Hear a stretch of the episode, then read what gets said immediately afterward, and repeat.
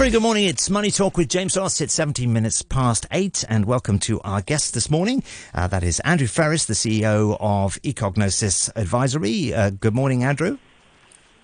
Good morning, good morning. And let's also say good morning to Charu Chanana, who is market strategist at Saxo Markets. Uh, good morning, Charu.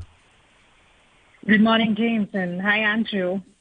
Well, we are through to the last month uh, in the year. It is the first of the month. Uh, what's the month been like, uh, would you say, Charu? Has it been uh, positive in, in your eyes? I mean, I surely think so. I mean, the markets have had quite a few reasons to cheer about, right? I mean, we've seen that disinflation trend kind of continuing in the markets and economic data has not really weakened in a big way. So we are in that Goldilocks and that has, I think, uh, proven to be um, a good month both for, you know, equity uh, participants, but also for bond holders. I think uh, it's been going well. I think we're on our way for a Santa rally this year, perhaps. Santa Rally, uh, Andrew, uh, have you got your happy hat on today? No, absolutely not. Actually, I, I, no, it's it's it's not a matter of being stupidly negative for the sake of being negative. You know, I never believe in contrarians.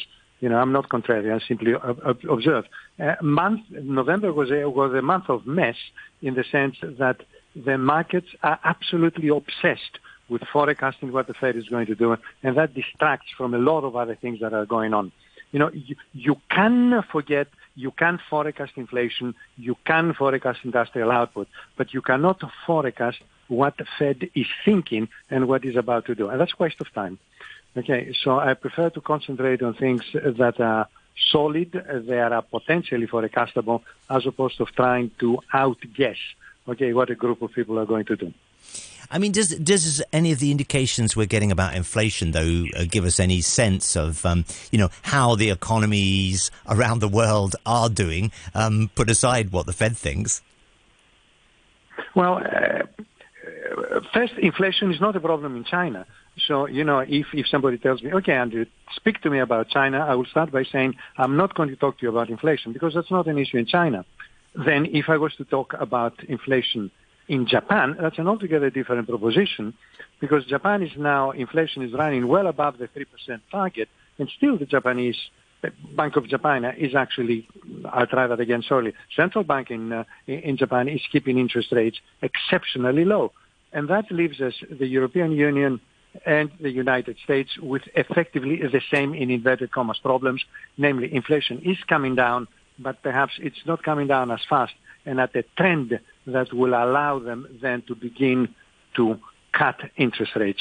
So out of the four major economies, you're going to have, I will tell you, ask me an economy and I'll tell you a completely different story. Charu, you know, uh, what's the sense about a, a, recession? You know, particularly in the U.S., has that gone away? You know, are we are we going to see uh, anything similar happening anywhere else in the world? I mean, I wouldn't completely disagree, uh, right, with what Andrew said. I mean, is, this is right now a period where the markets are completely focused on um, how inflation is slowing down. But I guess at some point we'd really need to shift our focus also to the fact that how much uh, structural factors are playing a part in that inflation and where, whether we can really get back down to that 2% level on a sustainable basis or not. Uh, and of course, I think the more immediate concerns right now being how deep a recession it's going to be. So economic indicators in the U.S. have been, you know, pretty resilient still. Um, and if you look at the GDP data that came out uh, this week, um, I mean, uh, I think even the the numbers coming out from the Black Friday sales.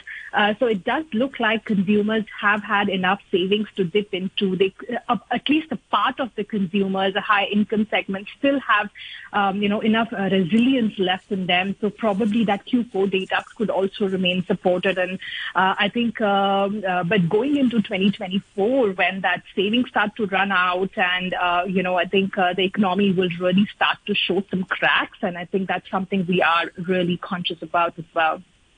Uh, turning to other things that have pressures uh, on inflation, you know, we're hearing a lot about uh, OPEC Plus and uh, it putting in place some some cuts in in oil output for 2024. What sort of impact, Charu, is that likely to have? Do you think? I mean, in, in terms of the knee-jerk reaction, as you saw right yesterday, I mean, we, uh, we did not get much. In fact, the oil traders were pretty unimpressed with what we got. Uh, but that's that's more because um, I think this expectation around expanded cuts uh, was really built in in the price um, over the course of the last uh, week or so when that meeting uh, from OPEC Plus has been uh, postponed. Uh, but I think uh, going into next year, really, it will be a question of whether we actually see that market tightening or not. And that will more so now depend on the demand outlook.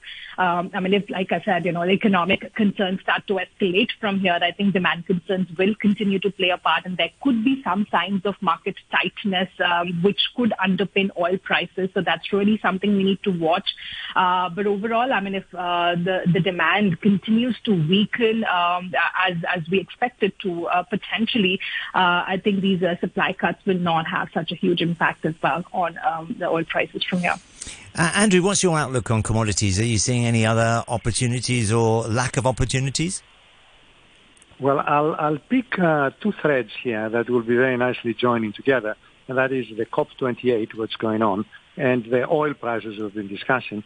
And I think, I'm afraid, I think the outcome of the COP28 is going to be extremely bullish for fossil fuels and therefore for oil. Okay, yes. nothing is going to take place there that is going to lead to a significant drawdown or a significant phase out, whichever other, um, let's say, polite words uh, you can think of what is likely to happen to oil prices. And therefore, by extension, also, of course, to coal. Coal is king right now. India just announced that they are going to start again massively digging coal subterranean. So far, India is a major producer of coal, but it is surface surface uh, coaling. In other words, you know, you scrape you scrape the coal off the surface. Now they're going to go underground, okay, and dig more coal than ever. Uh, you know, it is a crazy world. So the outlook for commodity prices, simply based on a single event, 10th of December when COP finishes is going to be quite bullish. And I'm not being either sarcastic or nasty. I think, you know, this is what I think we're being driven. Charu, you know, what are you seeing for markets, investors uh, coming out from uh, COP28?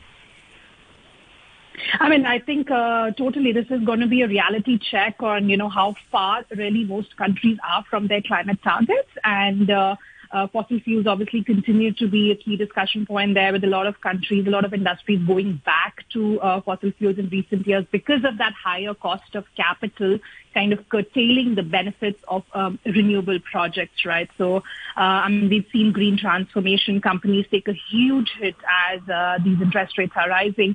Uh, so certainly, I think uh, remains a very difficult task politically as well. Uh, I think taking up green transformation projects, uh, which are so expensive to industries, to consumers, um, is starting to become quite challenging. But of course, I think uh, this is a, um, an area which they cannot leave out. I do think fossil fuels will be a lot more in focus, and uh, you know there'll be, I think, probably discussions around th- those carbon capture and storage technologies to offset the increasing use of um, fossil fuels. But uh, I think I'm uh, really looking forward to one of the um, uh, sessions this time, which is on obviously nuclear as well. I mean, we already know that uranium prices are at 15-year highs, and if nuclear really becomes a part of that clean energy solution at this forum, uh, we can expect really, you know, uh, that investors will continue to kind of look look at that market favorably as well. And I think just one uh, very last point. I think uh, this is also something, uh, you know, we wrote at Saxo uh, last year in our outrageous predictions for 2023.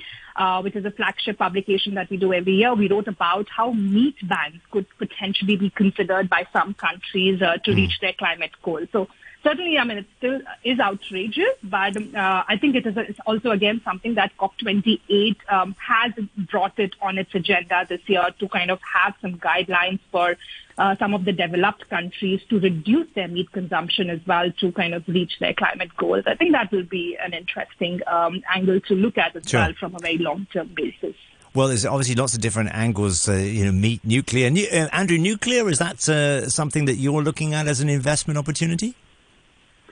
No, actually, I don't, because on one hand, it has uh, no uh, CO2 uh, emissions, it doesn't have carbon dioxide emissions. On the other hand, it has uh, an emission in terms of spent uh, uranium rods that last effectively forever. Mm. And also, of course, we have to CIMABAIT. We have completely forgotten what it can actually do. So I think it might be an extremely short and mystic uh, gap, but uh, this is something that's very interesting. The UN uh, Commission on on Environment is not paying particularly any attention other than looking at hopefully and perhaps sideways and being worried. Yeah, so I'm, I'm afraid not. It is a possibility, and it's not it's not the kind of a button that I'm interested in pressing.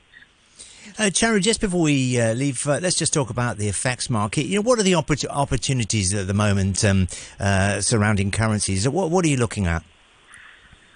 Uh, so, I mean, I think uh, we've seen that uh, the dollar trend has really tr- turned in the last uh, couple of weeks uh, with these expectations of uh, Fed kind of pivoting and, you know, of course, like the soft landing hopes of the Goldilocks that we talked about um, earlier as well. But I think there are other things that we need to continue to watch here, particularly the that the fact that China momentum is not picking up, um, OPEC decision was not able to boost oil prices as well. So uh, while there are, I think, reasons to believe that the dollar could, you know, broadly mm. remain in a bearish trend, but I would continue to see, and you know, how strong like uh, U.S. economic data continues to come out as well. That will continue to push uh, forward those rate cut expectations right. that are being priced very aggressively right now. Andrew, so I think uh, there's going to be you know bouts of support there as well for the dollar. But yeah, sorry, take, take it away. no, no, Andrew, is is that something just very quickly that uh, you you agree with?